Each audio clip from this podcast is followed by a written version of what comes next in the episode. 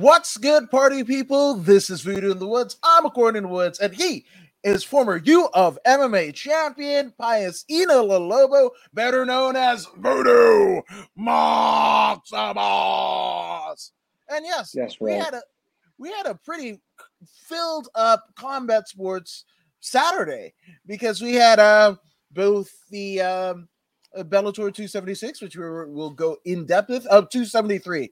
Apparently, I missed that day on Sesame Street, but uh, forgive me, folks. Mhm. And the Royal Rumble. Um, Mhm. what it used to be when we were growing up, one of the big four pay per views. Now it's just like a whatever the fuck, right? I, I don't think anybody even cares anymore at this point, but some people do, and cool. You know, I'm not shitting on you for for digging it, but I mean, it's a it's a shit show. But I will say, uh, rest in peace, Vicky Askew or Victoria Askew, the mother of uh, one Vincent Kennedy McMahon, who passed away shortly before the uh, the Royal Rumble began. So uh, our condolences go out to the McMahon family. And this is actually a year to the day after uh, Vince's brother, Roderick McMahon, a, a millionaire in his own right, uh, hailing out of Texas, um, he passed away. So it's kind of uh, kind of a crazy, crazy uh, time for the McMahon family. So our condolences um, to them. Yeah, Yeah. that's right. That's right. Um, the McMahons have uh, sacrificed so much for us throughout the uh, the years. I mean, going going to the to his father, and now mom, uh, Vince himself, putting his body on the line over and over and over. His daughter, body on the line. Even his wife, body on the line. Son jumping off the cage.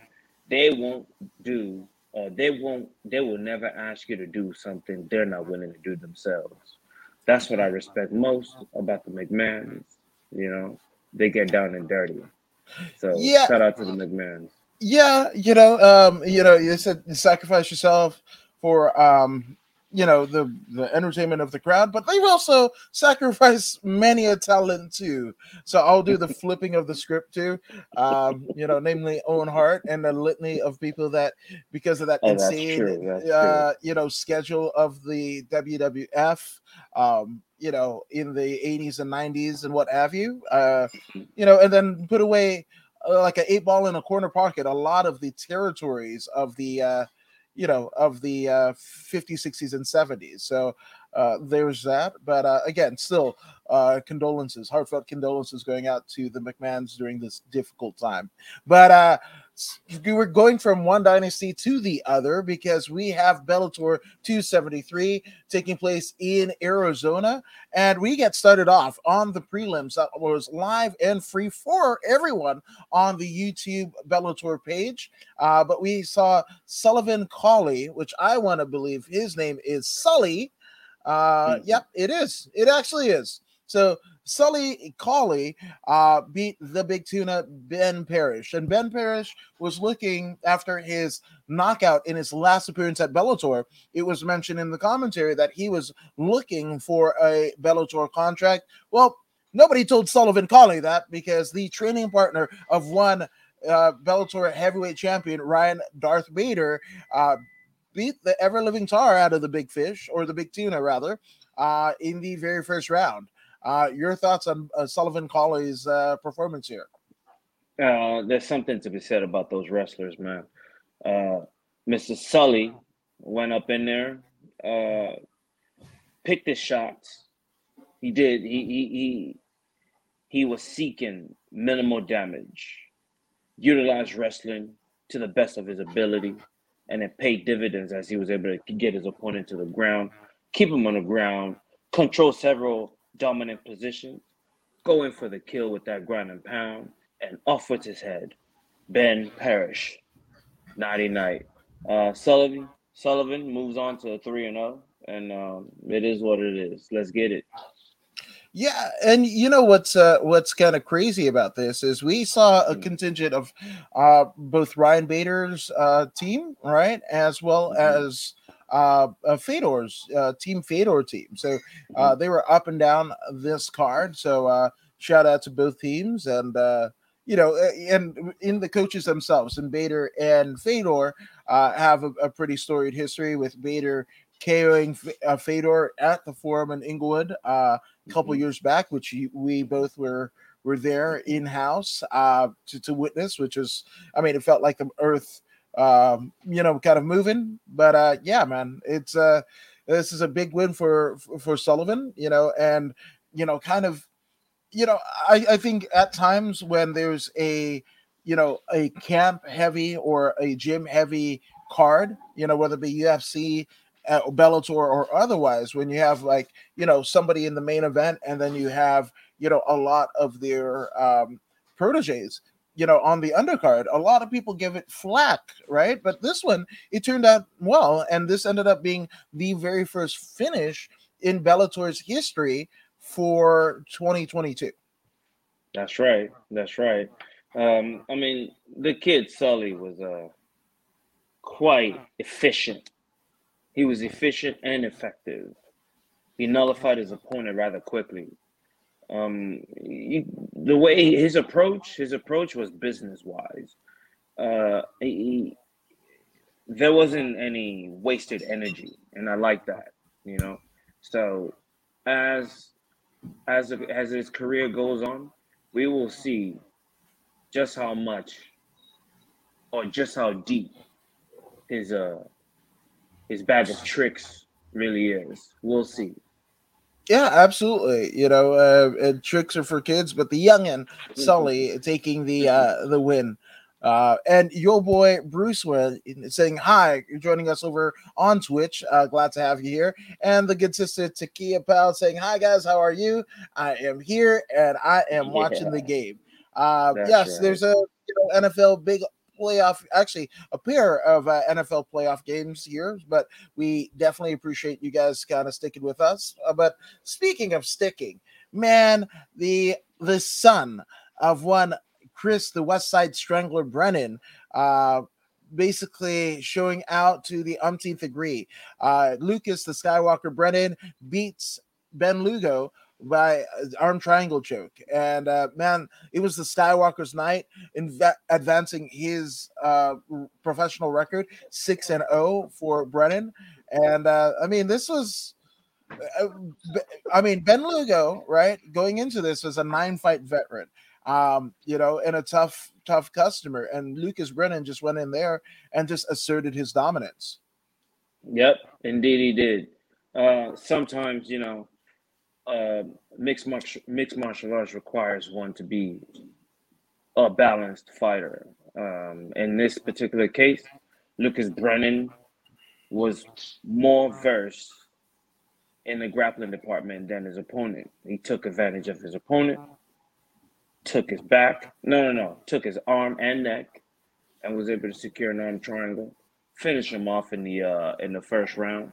Uh, it was um one of those uh slow pitch knocked out of the park. So there you go. Lucas Brennan move, moves on at six and zero.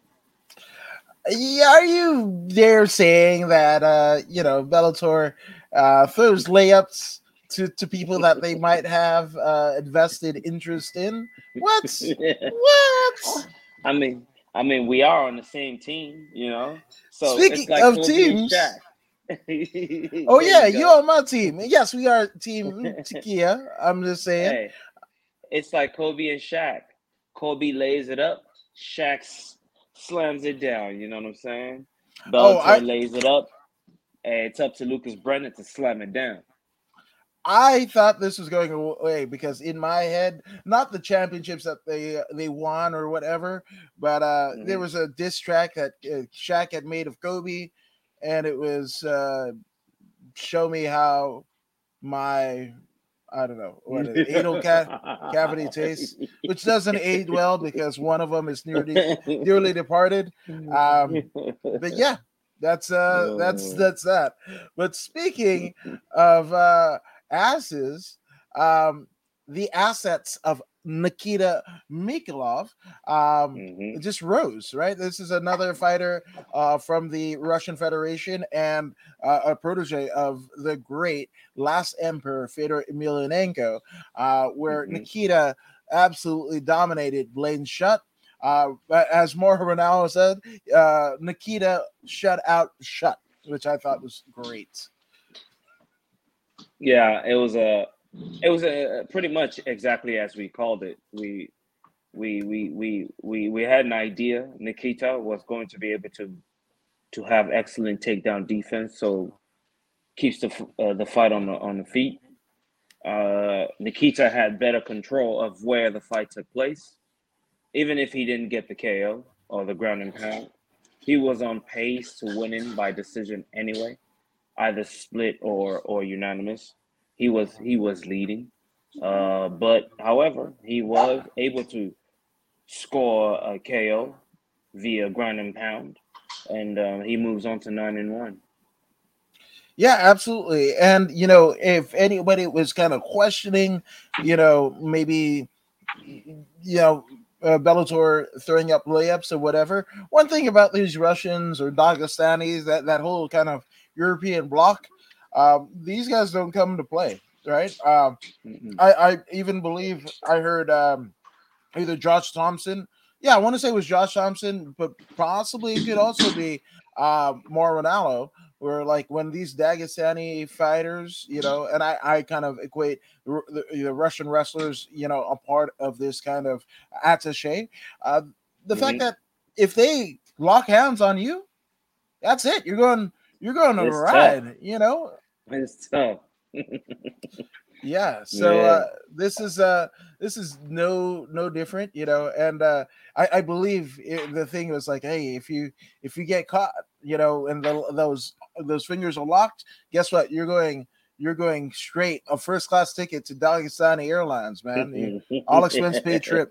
Um, so, I, and again, I think that was a, a nice verbal gem. Uh, and again, you know, Bellator. There's we are kind of talking off air, Voodoo and I, and it was just like I'm so glad that Bellator is back.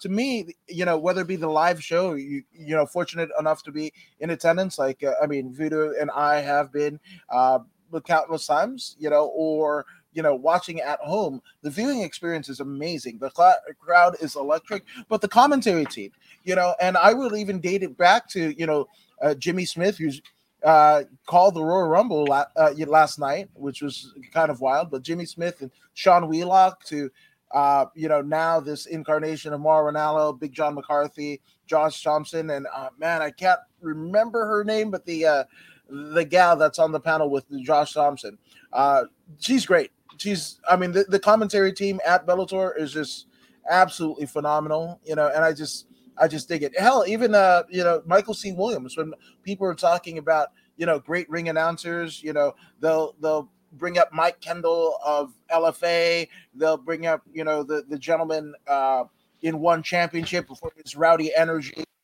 Um, you know, uh, BKFC has uh Oh, uh, Jeff Houston, right, who does wrestling as well, uh, and obviously the great Bruce Buffer, yeah, along with his brother mm-hmm, Michael, mm-hmm. right? So legendary, the, the Lennons, Jimmy Lennon Sr. and Jimmy Lennon Jr. But Michael C. Williams, man, that guy has seen it all. When they used to put the Bellator cage in the middle of the Fremont Street experience in downtown Las Vegas, right now to where they're at with uh with with Viacom and Showtime.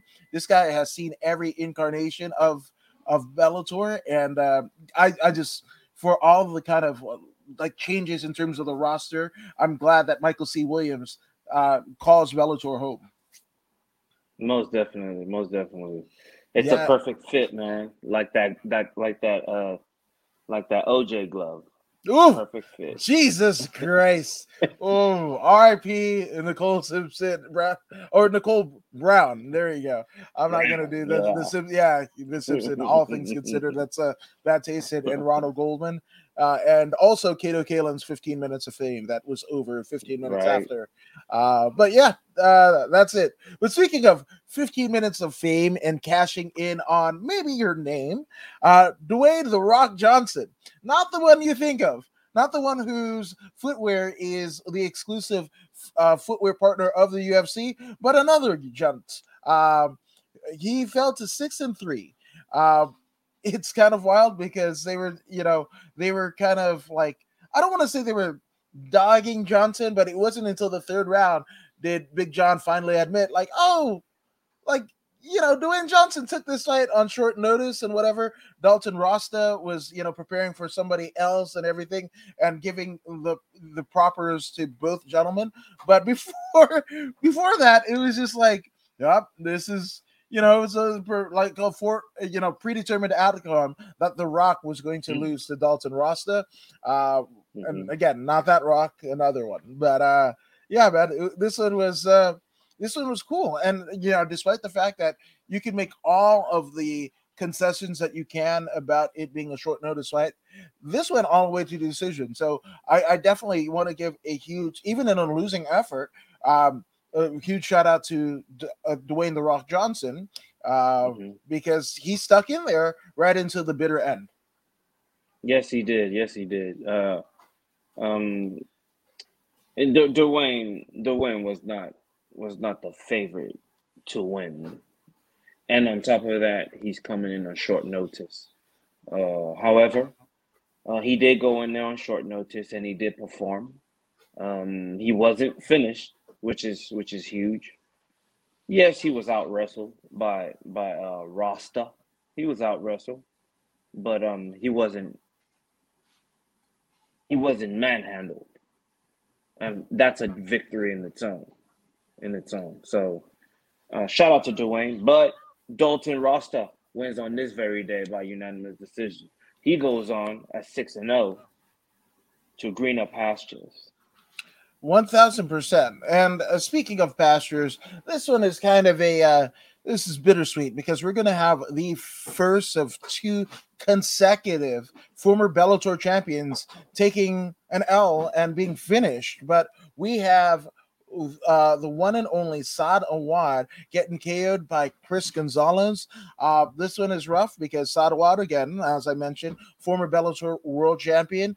Uh, and he's a guy who, you know, fights out of Cucamonga. He's a he's a SoCal guy, and every interaction that I've had with him has been absolutely just couldn't be couldn't be a better dude. Um, but you know it's it's wild MMA. You just because you're a good dude doesn't necessarily mean that you're going to uh, end up pay dirt. Uh, Chris mm-hmm. Gonzalez, uh, 36 seconds. That's all it took for him to finish a former Bellator world champion. Which you gotta think coming out of this, a seven and one record. He's got his eye and has a very good case on the 155 pound title in Bellator, uh, uh, assuming they don't do a Grand Prix um, first. Yes, indeed. Yes, indeed. Um, I'm looking forward to this Grand Prix. By the way, I, I, I mean, I don't know why the UFC don't engage in such activities. These tournaments will get things going. You know, even if you don't have a your champion is not ready, instead of interim whatever, let these let these uh, contenders fight each other. And the last one that that that remains on top of the pyramid, by then the champion should be ready to go. And then boom, there you go. And if they do and if the champion is not ready, then that person should be the interim champion, the winner of that tournament. Not not two people that was just chosen. You know what I'm saying? You feel what I'm saying? No, absolutely. And it's you know, it's how do you slice an orange, right? Do you do you put it skin on and you know cut it into fours or eights or what have you, or do you peel it and manually, you know, take apart each appendage of the orange, right? So, mm-hmm. uh, with that all being said, you know, it's every time that I don't want to say every time that Bellator has you know done a tournament because that is something completely indicative of Bellator's uh, origins, right? Where they did tournaments, mm-hmm. they did they didn't, you know, almost like PFL. PFL has almost adopted uh, the old school Bellator Bjorn Rebney type of tournament, or you know, UFC. If you're the early days of the UFC, uh, but the, the catch twenty two is, you know, when King Mo, King Mo coming off of Strikeforce, right, and a, a world champion of Strikeforce and whatever, and he they put him in the tournament thinking he's gonna win and everything like that, and they had money in him winning, and he gets mm-hmm. kicked. Eh, I mean, like you know, spinning back fist by uh mm-hmm. God, I forgot the gentleman's name. Oh, uh, he's out of Long Beach too. Um, the punk. He's like the yeah. The I remember you talking yeah, about. Yeah, I remember him. Um, so with, with, that with that all being said, it doesn't always work, and not uh, you know it's very hard to kind of determine marketing monies, you know, and allocating it for it because again, you could we even seen it in the UFC where you know a particular champion, you know, they were banking on Ronda coming back and becoming dominant and what have you, and she gets waylaid by Amanda Nunes, right? So when you get a tournament, you're you're throwing everything up in the air. Hell, if you want to use a WWF reference, the Brawl for All, that was supposed to make sure that hey, Doctor, Death Steve Williams. You know, uh, what you, you know, one of the best NCAA wrestlers to transition over to pro wrestling. And hey, if mm-hmm. the MMA was lucrative financially, uh, uh, you know, 20 years before it ended up becoming, you know, the 70s and 80s, well, you would see Dr. Death Steve eh, Williams probably floating between both, right? Or wherever the money went. He was kind of a mercenary. But with that all being said, he gets KO'd in the first round and tears ligaments in his leg and everything like that. So in that like in terms of competition it you know like you can make a plausible theory you put all the best guys or girls in a tournament per divisions and we'll see who comes out on top. But then if you have mm-hmm. a bracket here and a bracket here and you want two guys or you know competitors uh, of that bracket face each other that might not happen because you know one you can't train your chin and they get an errant blow or whatever and guess what? Everything is all up in the air you know? And then that's that i think breeds discontent within the promotion because like you know for the fighter you know like it's never been like oh you're giving me this opportunity right and i and it hit Bader. It's just like, oh, you guys, you Bellator, you UFC, you organization were against me, and I'm going to show you that I am the one and what have you. So it, it breeds discontent, uh, you know, uh, and also we're in a, a way and an environment where you have athletic commissions. You're doing that in the, you know, almost like Fedor fights, right? You're doing that either in Russia or a native casino here in North America because there's no way that any um, commission in the contiguous contiguous U.S. kind of signing off on that. Um, yeah. But I mean, uh, do I like tournaments? Fuck yes, I like them. But I I can see both sides. Yeah, those those, those are the days, the the tournament days, especially in the same day. Get yeah. it over with. Those are the days. These new fans, they don't know what they don't know what they've missed. The real, a hundred percent hundred percent. And you know, it's again, it's it it all depends, right? You know, what what type of MMA do you like to watch and what have you, and it's it's a way to kind of test the mettle of you know mm-hmm. particular fighter's fighting spirit. You know, coming out of one, two, three fights to claim your championship and it makes that championship make a, a, you know have a little bit more prestige than it would otherwise and it's sure as hell better than an interim title so you know, there's there's that. Anything is better than an interim title in my uh, estimation. I know, uh, but also that is a marketing ploy. You know, in some markets where you advertise a champion, you know, and then the champion gets injured or doesn't want to fight or whatever, so you throw up an you know an interim title, but it dilutes uh, all of this. I think you know mm-hmm. a tournament would probably add to the prestige versus exactly. a uh, you know a interim title. But again, that's just me. You know, I I am not in a position where I have to make you know pull the strings or make it happen. So, uh, but you can make a, a case either way. Interesting, you said being in a position to pull the strings or make it happen because Chris Gonzalez he pulled the string and made it happen in 36 seconds.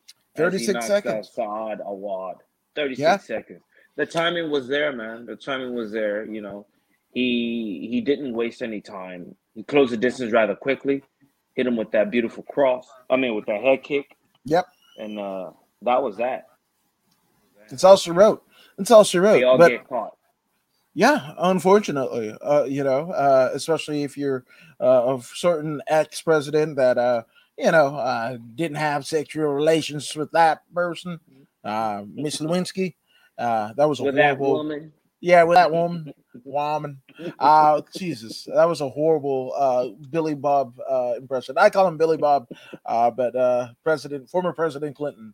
Uh, in case you didn't know, mm-hmm. that's a dated reference. But speaking of uh, not so much dated references, but I, I mentioned that this is, you know, Saad Awad and Chris Gonzalez is the first of two consecutive former Bellator World Championships getting Mhm. KO'd um, in their respective uh, fights uh, to young upstarts. But Enrique Barzola uh, beats Darrion the Wolf Caldwell in the third round. Yep.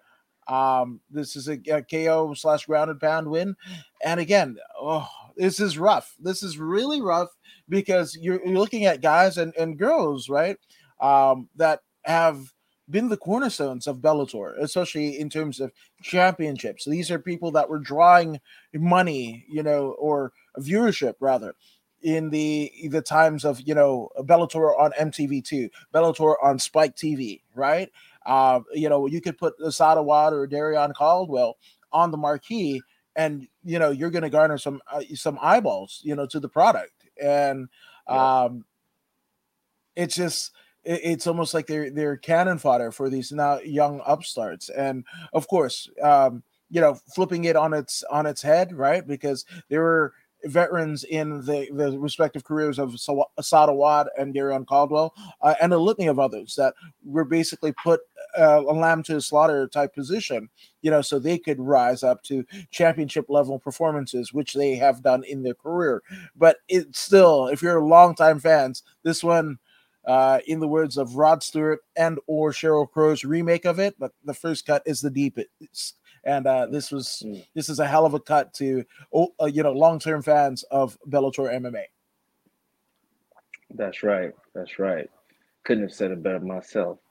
But you know, as we move on into the uh, uh, next uh, uh, round, we have Enrique Barzola versus Darren Caldwell. This one was a little interesting for me. Um, Darren, I was banking on seeing, you know, some dynamic striking, but uh, it seems the uh, complete style of Enrique Barzola was going to pay dividends as he was able to control more of where the fight took place.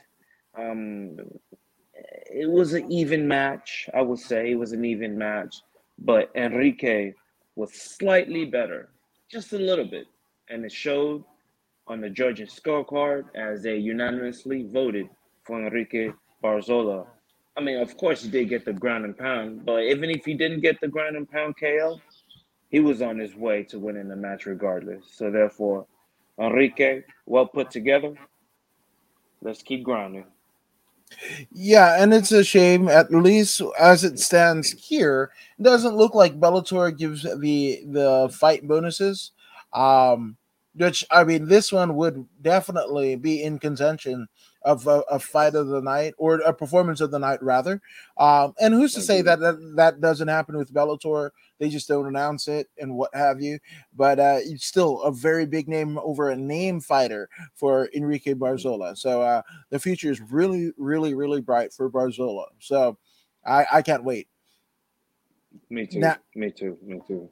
Now, speaking of can't wait and can't miss, Sabah Homasi, a 16 and 10, proving that old school is cool. Uh, he's a veteran of almost 10 fights over his opponent, Jaleel Willis of the night.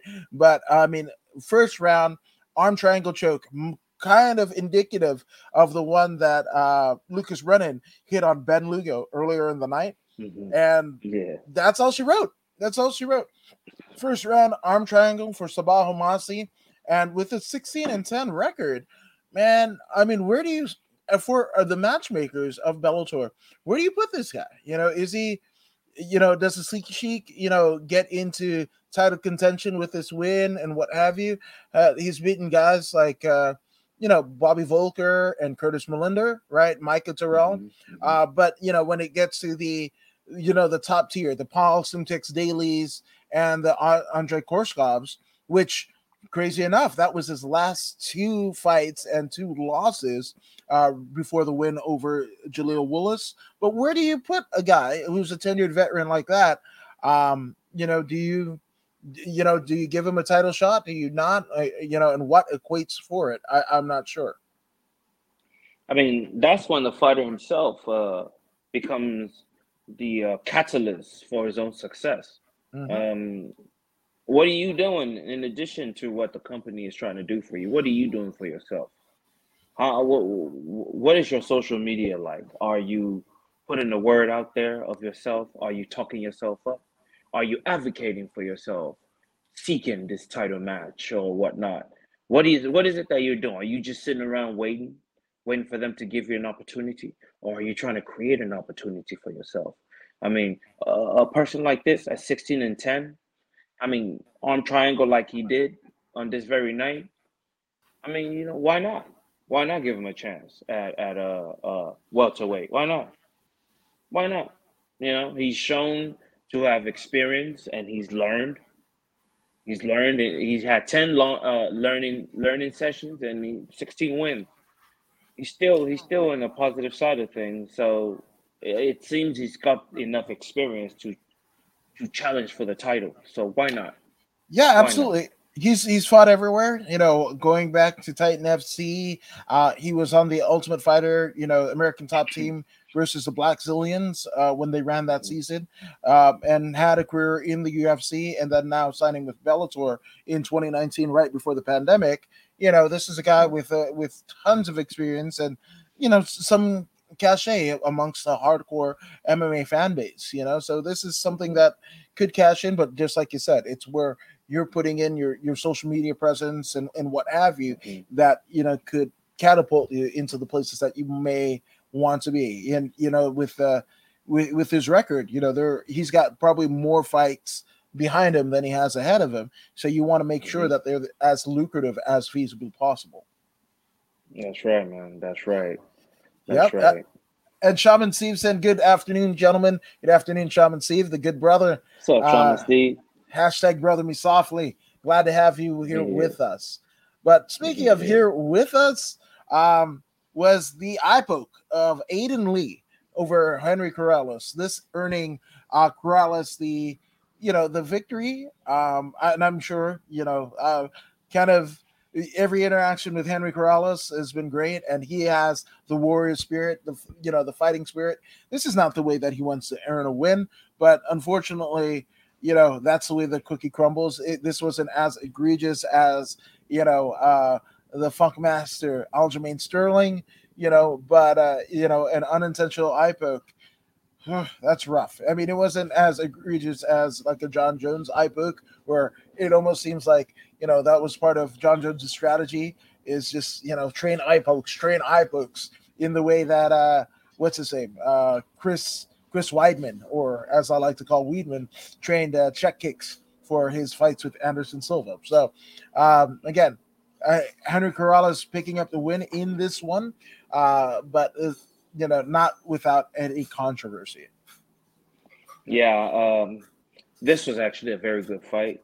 Uh, Aiden Lee having all the height and reach advantage seemed to be uh, um, in the position to win the standing game. I mean, his limbs are very long, so therefore, you know, things look well. He's English, that means his boxing is going to be crisp, right? More than anything, his boxing is going to be crisp. But he's in there against Henry Corrales. Corrales known to be an assassin, a smasher of men, um, tough as nails, as tough as they come uh, Bellator veteran, been there for quite some time, effective as hell. You're gonna have to kill him to get him out of there. But Aiden didn't know that. So Aiden goes in there in the first round. He saw, he saw just how deep the rabbit hole goes. Second round, he realizes the sun is hot. And then third round, he was just about to get fumigated when, by mistake, Mr. Corrales attempted to push his face away, but a finger uh, went in Mr. Aiden Lee's eyes. Now, I am not saying the young man is a lion, but it seems to me that he tried to steal one. Um, this is just my perspective, what I see. I am not him. I don't know what's going on inside of him, but it seems to me that he realized that he was losing a match, or was going to lose the match. Yes, his eyes were poked, but I do believe that uh, he tried to steal the match with an injury, but Corrales had done so much damage that when it went to the scorecard, Corrales won.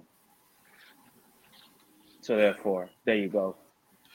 Yeah, no, absolutely. I'm. I mean, you know, Henry Corrales. That's not a guy that I'm going to uh, bet against. So again, I'm not at all uh crapping on this victory but you know could it have happened better? Maybe maybe you know and when these unfortunate occurrences happen you know there's going to be talk and chatter uh a smattering of whispering on uh on the social media about you know this is bullshit. This is bullshit. You know hey, but i tell you what but i tell you what if uh young aiden lee wants some Corrales will, will have no problem but to give him more.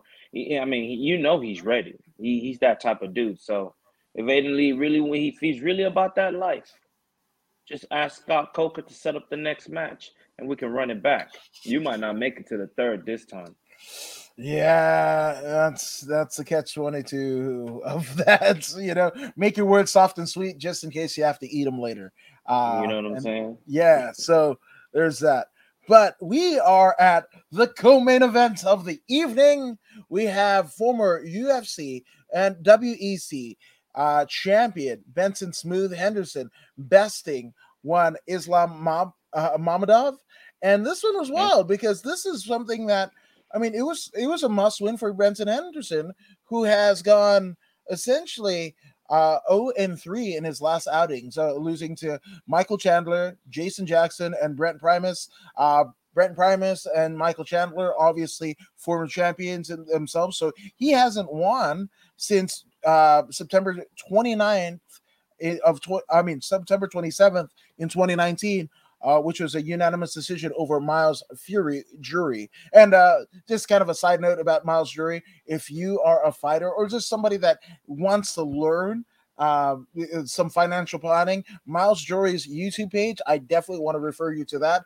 Uh, you know, because he, if you're a fighter, you know, and he breaks down, you, you know, his bay percentage and what have you, and what he was told it was based around, and everything like that, and uh, you know, where he's you know, basically played stocks or real estate, and he's very heavily interested and invested in the Florida uh, real estate market, which where it's, where he resides.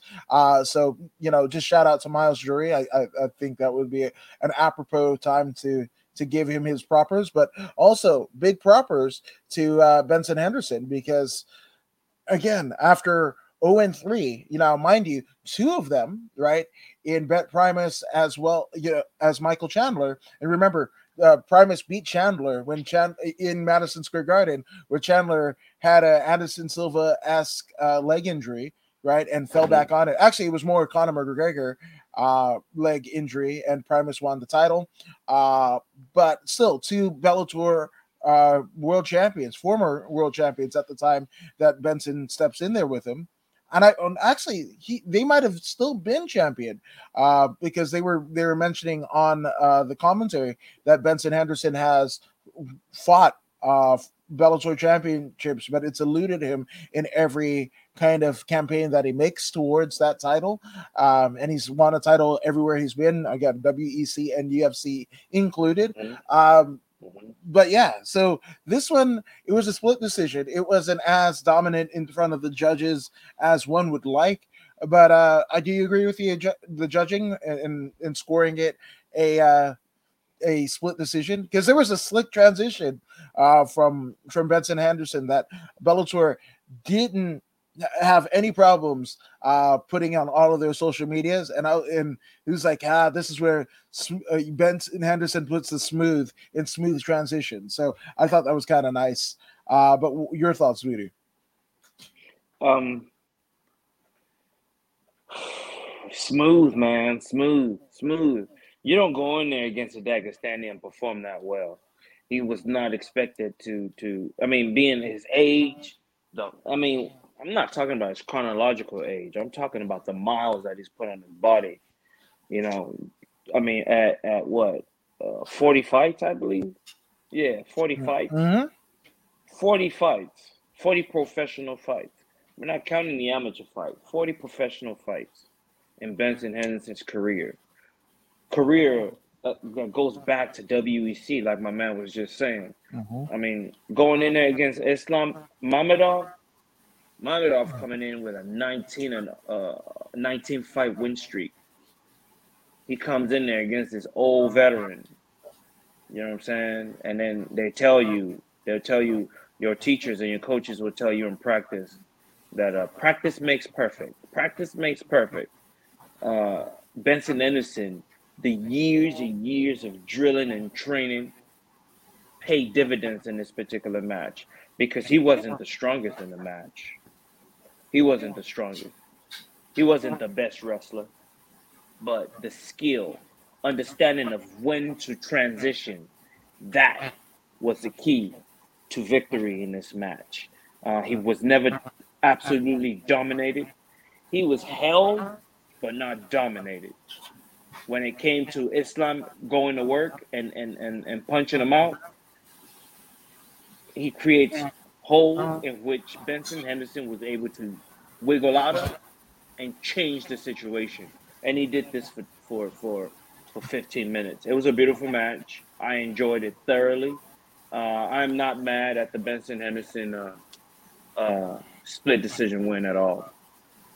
No, not at all. You know, and again, um, I I truly and honestly believe that you know Benson Henderson fi- finds him himself in a similar position as you know uh, uh, Glover Teixeira, right? Where he's a long term veteran, you know, and uh, you know there's a lot of miles. So I think that Mhm. once he gets to that echelon that he's set for himself of claiming a Bellator title, um, he might hang it up. You know, and not to say that he wouldn't be a part of the MMA lab and helping train the next generation of people there.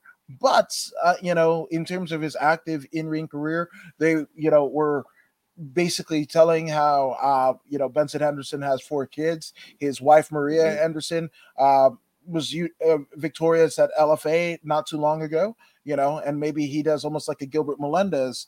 You know, and supports uh, his wife in Bellator, which crazy enough, you know, uh, Keri Anne Melendez is a uh, Bellator fighter in her own right. So maybe they go that route, you know, and a whole slew of of uh, you know fighters that are coming up under the auspices of the MMA lab.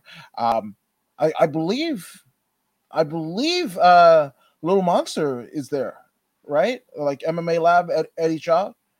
I want to say, Possibly.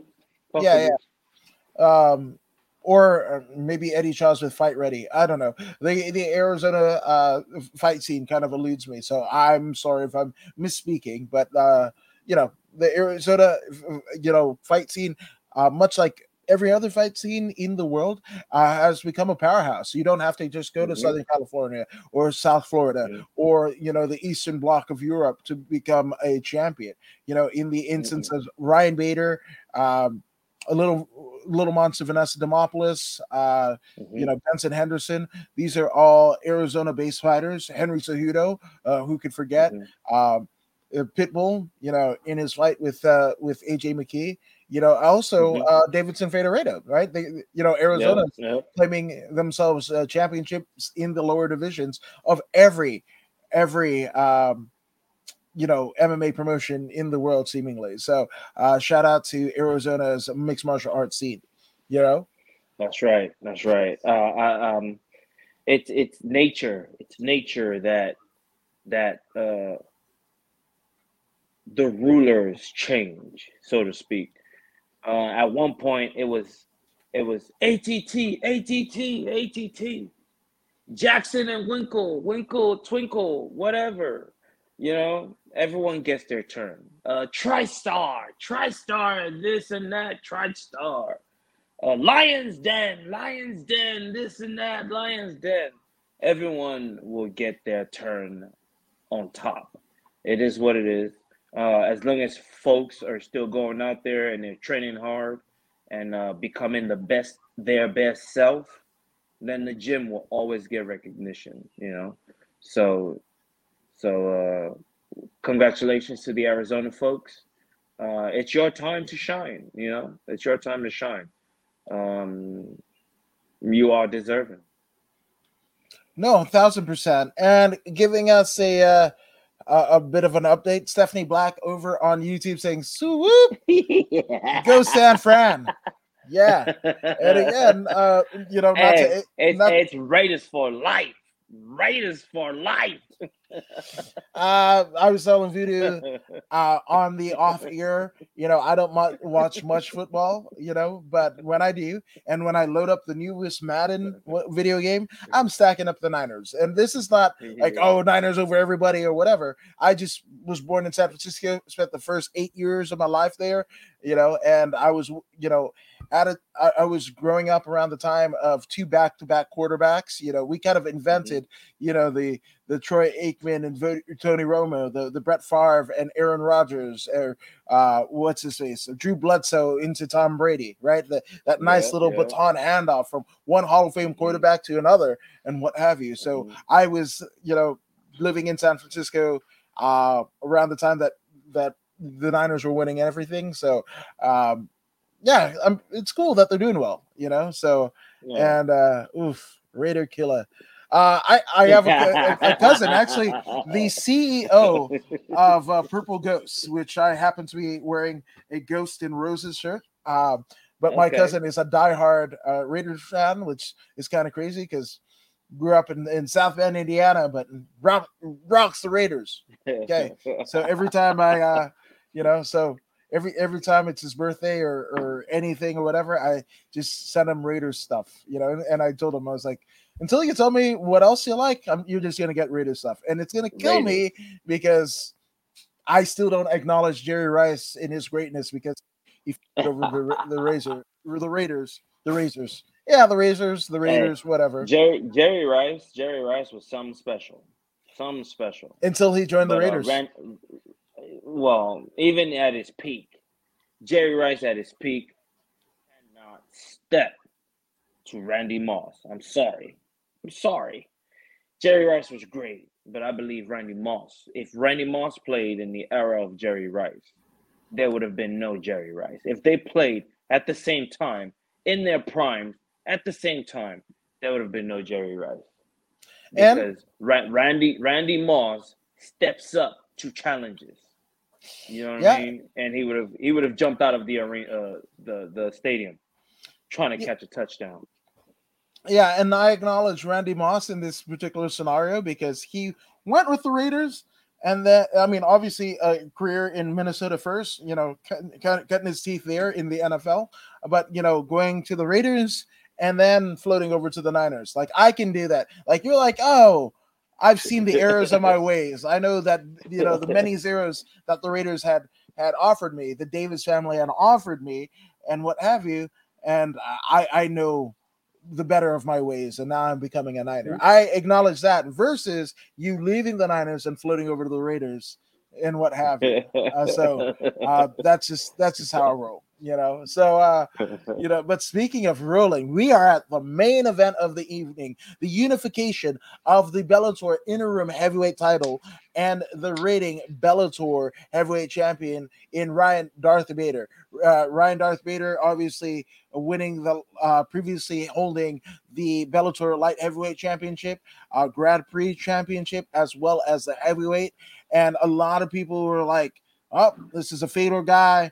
You know, Valentin Moldavsky, he, you know, he's a scary, scary cat with a near perfect record, 11 and 1 going into this, but that was no match for the Arizona now kind of raised Ryan Bader, uh, who advances into 29 and 7. Um, and quite possibly facing one of the scariest guys. Now, he's fought you know scarier guys before, obviously. And mm-hmm. uh, look no further than Fedor Emelianenko, right? And KO'd him, mm-hmm. right? Um, and it looks like holy smokes, if this they're saying there could be an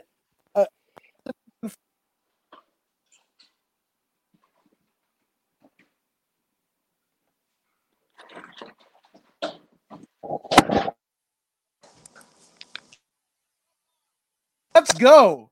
I want that fight. Oh, woo, buddy. Oh, I, I literally got goosebumps. Like, woo, Cheick Kongo? Cheick Kongo and Bader? Sign me up. And you know the Parisian scene, they didn't they just barely over the pandemic uh you know gave the green light Okay. to MMA. So Mhm. guess what? All that Canelo horse meat, all that fucking, you know, uh supplements, you know, illicit supplements. Oh, bring that shit. Bring Let's that shit go. to Paris. That's you're gonna get like a fucking TRT myostatin inhibited. You know, these two are gonna look like fucking like uh, I don't know, like action figures coming at each other. You know, uh, I, sign me up. But again, not putting the, the wagon in front of the horse. Again, Bader. Uh, undefeated. I mean, I'm not undefeated, but a unanim- unanimous decision over a tough wrestler, uh, somebody who hails out of uh, you know uh, Fedor's camp and who is a, is a very very stealth and astute wrestler in his own right. Uh, This one's great. Uh, also, Ni- Nia Lynn saying, "Huh." what up, Nina? One eye Nina. There you go. There you go. But your thoughts on this heavyweight unification belt for Bellator? hey, um, I have to I have to say, I have never seen Ryan Bader perform better than he did last night. Um, there was a stiff competition in front of him in Valentin Moldavsky, the Russian young man, young, strong judoka, excellent judo. Um, um, his clinch game is very, very good, very, very good. Um, the way he operates, he brings the pressure, puts you on the fence, and he pretty much uh, uh, presses against you, restricting your breathing as he knees your thighs and and and and and, and or whatnot. But Ryan Bader, being a, an excellent college wrestler that he was, was able to to channel that wrestler's heart, that indomitable spirit. Uh, first of all, Ryan Bader has Bader has very good cardio, which showed in the fourth and fifth round. Um, um, going into the fifth, it was 50-50. Ryan Bader and his opponent went to their mutual corners. They got their one minute break and then they brought it back. Bader was more active. Bader, having more experience at 29 and 7, realized that there's a possibility that this fight is split even. And he has to look busy for the judges. And he did exactly that. Uh, when he was pressed against the fence, opponent going for a double leg, trying to suck him off the fence. Bader went to work using utilizing the elbow strikes and and and rabbit punches. Uh, when he was taken down to the ground, he got back up. Uh, he, he he he never left a position in which his opponent could dominate him, especially in that fifth round. Um, the uh, I the fight IQ was appropriate for this match. Uh, shout out to Ryan Bader. Uh, I've like I said, I've never seen him perform this well ever, ever. Yes, I've seen him knock people out, but there's something different about going 25 minutes with another human being. I've never done it, but what I have done, I know how hard it is. Not to talk about tacking tacking on 10 extra minutes on top of that. Um, Bader proved himself to be a real world champion on this very night, and um, kudos to him. Now he's going to be going up against a Frenchman, uh, Cheick Kongo. Uh, I, I, I truly believe this would be an easy fight for Ryan Bader. Um, I do not feel Cheick Kongo has the skills to uh, to uh, defend against Ryan Bader's assault. If Ryan Bader can watch out for those uh, those uh, uppercuts and uh, possible knees, I say he controls the match and he wins by unanimous decision. Yeah, I know. uh, And uh, actually, before I get to my comment, uh, Shaman Steve says, "Remember when we saw uh, Bader clip Fedor at the forum? Looking forward to the Kongo fight.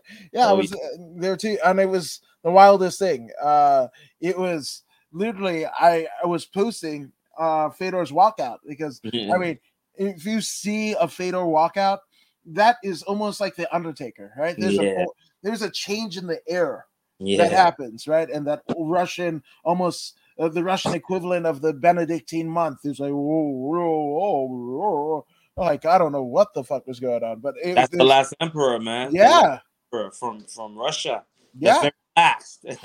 No, hundred percent. You know, and then I was posting the walkout, and then I look up and I look over at Ryan, Ryan Lilly with Fedor, fucking spread eagle, and Bader just fucking going crazy, and I was like, what the fuck? Just posting the fucking walkout. That's Yeah. how quickly uh, Yeah. Bader finished Fedor, and uh, you know, I, I'm just saying, and. In terms of Ryan Bader uh, and, and Cheick Kongo, this is actually a rematch of their Bellator 226 contest that was uh, essentially uh, levied a no contest because there was an eye poke from the ground. Uh, you know, so this is a this is actually a rematch. But in terms of Bader's credentials, this is somebody that is even right now, right as he's still currently champion. How can you tell me that this is not a Hall of Fame career? You know. Uh, fought in Mexico, fought King of the Cage, in Nevada, fought in Arizona, fought in Cayman Islands, right? Uh, starting off his career in 2007, right? Uh, came on to the Ultimate Fighter season eight, beat Kyle Kingsbury, Tom, filthy Tom Lawlor, right? Uh, beat uh, Vinny Magalhaes in the, the the Ultimate Fighter finale, right? Uh, he's an Ultimate Fighting uh, Fighter champion. Beat Keith, the Dean of Mean Jardine, uh, Antonio Jorgero Nogueira, right? Uh, that in itself, former, you, I mean, Pride champion, you know, one half of the Nogueira brothers, uh, been in there with Jon Jones, Tito Ortiz, beat uh, Quinton Rampage Jackson, beat Lyoto Machida twice, beat. Uh, I mean, actually, he's one on one with Lyoto Machida uh, in UFC on Fox 4. Lost, uh, got KO'd by Machida, but uh, takes that back in Bellator and beats uh, beats Lyoto Machida way back in. Actually, that was uh, last year in April. That was April of 2021 as we're recording this, right? Been in there with Vladimir Matyushenko, Glover Teixeira, Rafael Cavalcante, OSP, All Brew, Phil Davis, uh, Mhm. Rashad Evans, Anthony Johnson, Ilir Latifi. Uh, you know, ran it back with Nogueira, uh, ran it back with Phil Davis, Muhammad, I mean, King Mo, Muhammad Lawal, Linton Vassell, Fedor, and Matt Mitrione. That is Mhm. a, I mean, I mean, and then even going into Submission Underground, Chael and Submission Underground.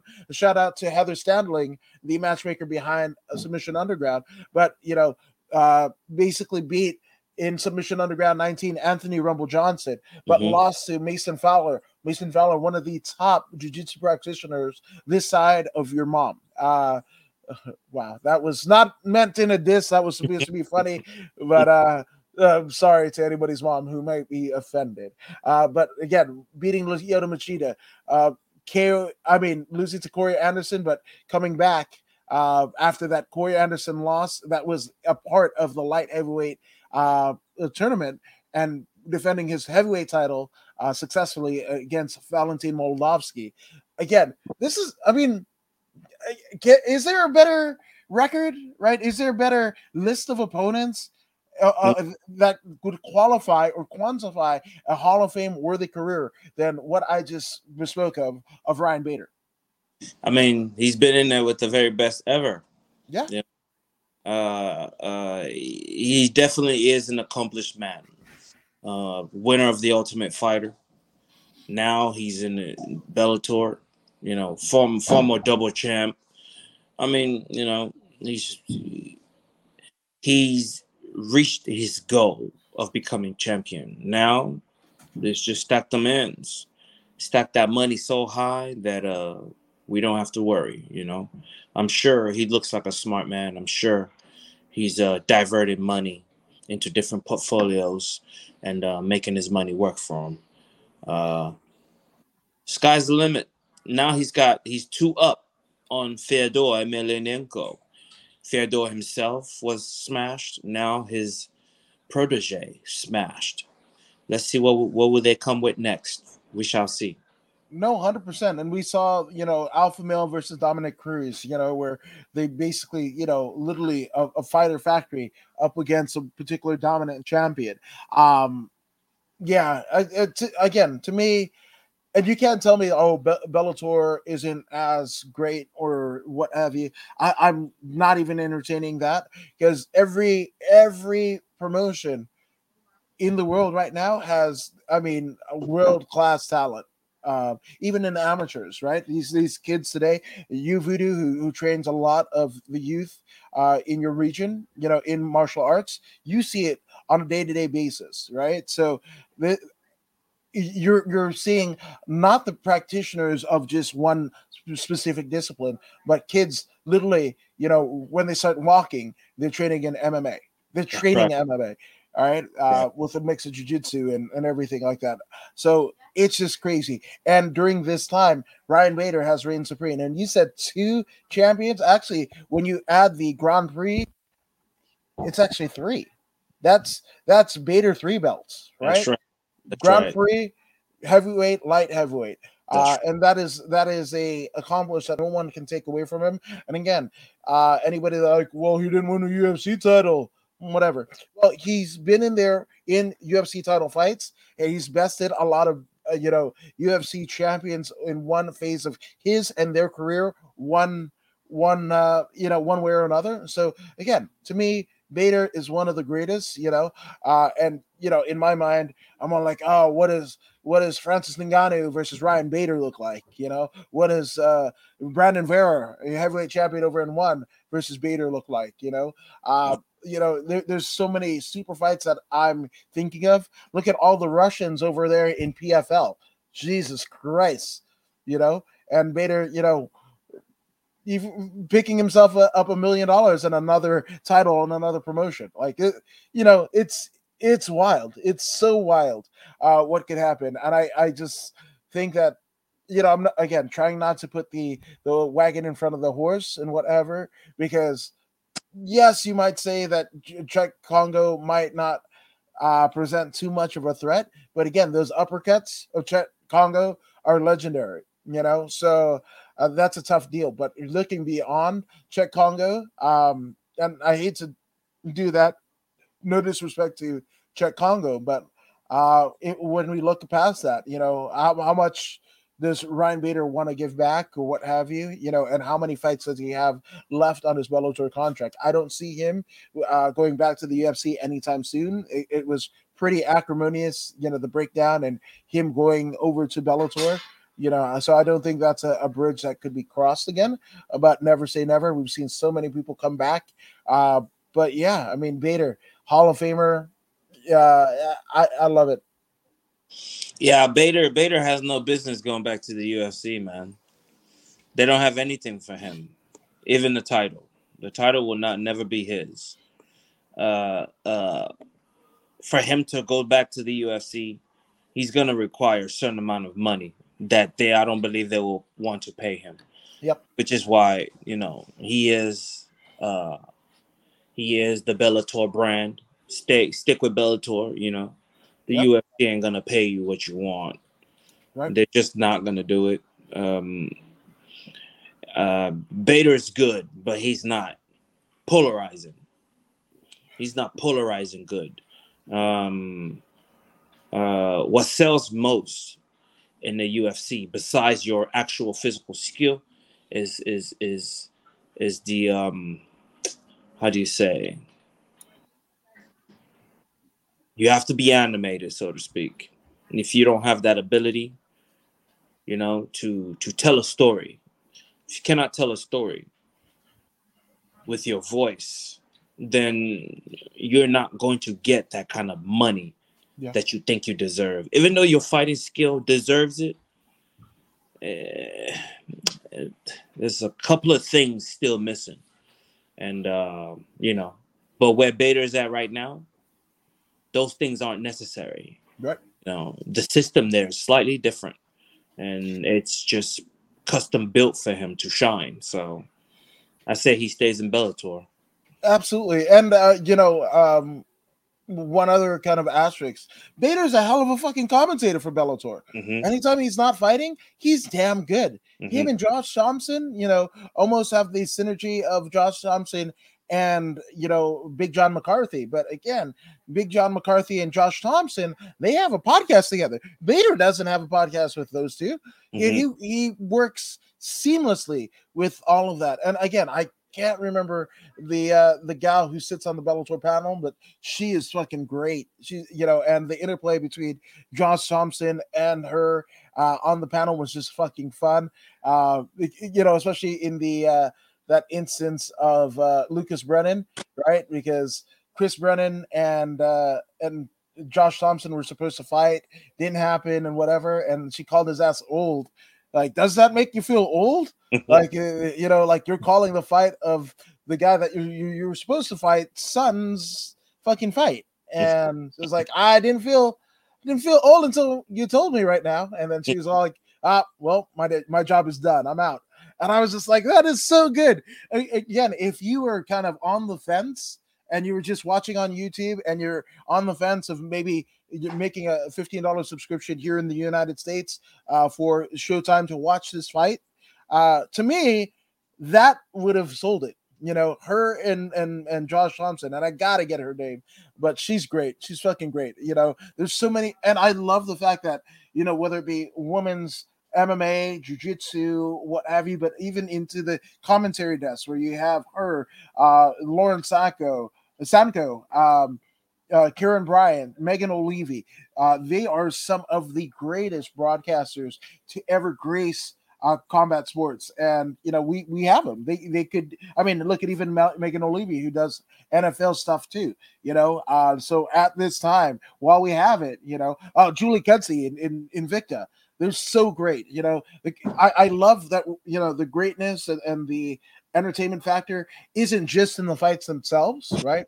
And is it you know um you know a male female thing? It's just like there's great commentators everywhere. You know, uh Michael, uh, um, God. Michael Schiavello over in one. There- there's there's so many great things. PFL has one of the most underrated commentary teams, along with Bellator, past, present, um, some of the greatest teams ever that have permeated themselves into uh, in the instance of Sean Wheelock, uh, BKFC or Bare Knuckle Fighting Championship, and Jimmy Smith is over on Monday Night Raw, WWE Monday Night Raw. So again, the tentacles of MMA they reign supreme. And uh, uh, shout out to both Brock Lesnar and Bobby Lashley, both MMA veterans themselves. Brock Lesnar, a former UFC heavyweight champ, a hell of a you know, and kudos to the WWE for doing the promos in the lead up to that. That that sold me. I haven't watched in a while. Uh, in, I've watched wrestling. I just haven't watched WWE, or I, I haven't watched sports entertainment in quite a while. I love the build up to it. Uh, It was marred by a non MMA guy, uh, basically sullying the waters, which was a great competitive match with two world class wrestlers. You know, uh, yeah. So just shout out to them.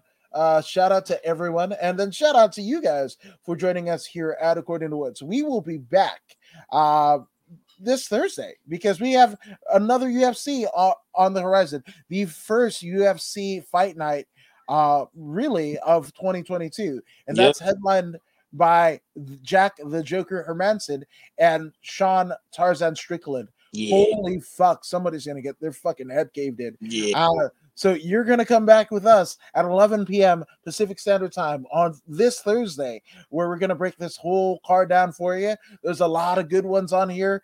Uh, I, I'm not going to pick a favorite and what have you, but this, assuming nothing falls out or miss weights or somebody gets concussed or what have you, uh, this is a 13 fight card. Again, the first fight night on uh, for of the UFC for 2022. So it's going to be amazing. So we will see you guys here on Thursday night uh, at 11 p.m. Pacific Standard Time. But before we go, Voodoo, where the, can they find you on the socials? Oh, that's quite easy. Type in Voodoo Maximus and you'll f- watch me pop up on YouTube, on Instagram, on Facebook page, on Twitter, and on Snapchat. Like, share, and subscribe on all platforms. Let's go. Absolutely. And uh, I'm according to Woods on all social media deals. Uh, Facebook, Twitter, Twitch, uh, as well as YouTube is where you can find the uh, principal podcast on Instagram, dumb shit memes, and uh, uh, it's been a week, but uh, rest in peace, Eric Castro, one of my childhood friends. One of the reasons why I was able to survive Inglewood, I kind of feel like a fraud. Um, you know, and people are like, "Oh, Woods is from Inglewood," because that is a guy who was Inglewood through and through, lived there until the day he died, uh, and everything that you want to say about like, oh, single mothers raising three kids. Uh, m- you know, Mrs. Castro, she ended up uh, having a house, still maintains a house in Inglewood, uh, raised three kids. Eric being the oldest of the three, and unfortunately, uh, he left this world uh, literally a week ago today. Uh, this is rough, but again, I feel like a fraud because that is uh, uh, Inglewood guy through and through. Worked at Centinela Hospital, uh, and is one of the reasons why I'm still here. Kind of stuck his neck out for me when I first came to Inglewood Crozier Middle School, and uh, showed me which places to hang versus not to hang and places not to get shot. So rest in peace, Eric Castro. Uh, there is a GoFundMe on my link tree in the bio if if you uh, can donate. Uh, but again, rest in peace, Eric Castro. According to Woods, Voodoo Maximus coming at you live, and we will see you Thursday night with more Voodoo in the Wood.